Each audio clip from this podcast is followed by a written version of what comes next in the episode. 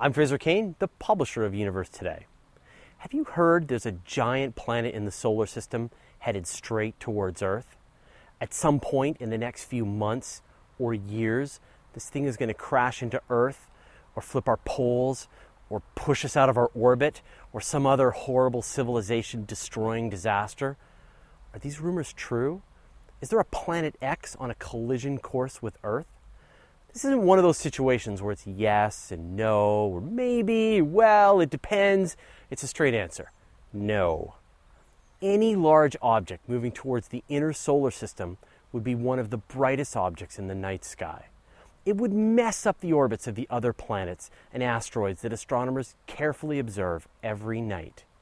There are millions of amateur astronomers taking high quality images of the night sky.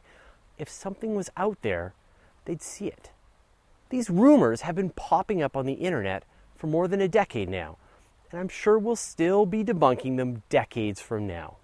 What people are calling Planet X, or Nibiru, or Wormwood, or whatever doesn't exist. But is it possible that there are large undiscovered objects out in the furthest reaches of the solar system? Sure.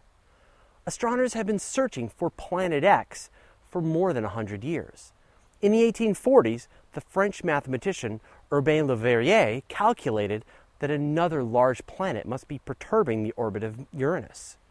He predicted the location where this planet would be, and then German astronomer Johann Gottfried Galle used these coordinates to discover Neptune right where Le Verrier predicted. The famed astronomer Percival Lowell died searching for the next planet in the solar system, but he made a few calculations about where it might be found.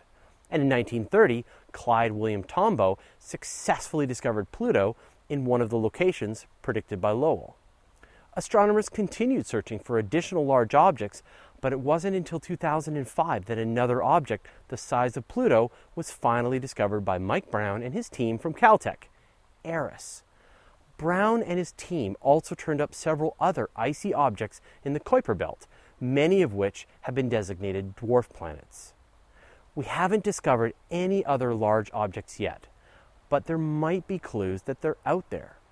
In 2012, the Brazilian astronomer Rodney Gomes calculated the orbits of objects in the Kuiper belt and found irregularities in the orbits of six objects.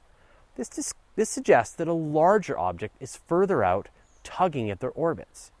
It could be a Mars sized object, 8.5 billion kilometers away, or a Neptune sized object, 225 billion kilometers away. And there's another region at the edge of the solar system called the Oort cloud. This is the source of the long period comets that occasionally visit the inner solar system. It's possible that large planets are perturbing the orbits of comets with their gravity, nudging these comets in our direction. So feel free to ignore every single scary video and website that says an encounter with Planet X is coming. And use that time you save from worrying and use it to appreciate the amazing discoveries being made in space and astronomy every day. Thanks for watching. You're listening to the audio edition of Universe Today. You can send us an email at info at universetoday.com, follow us on Twitter, Google Plus, or Facebook. And you can see the video version of everything on our YouTube channel.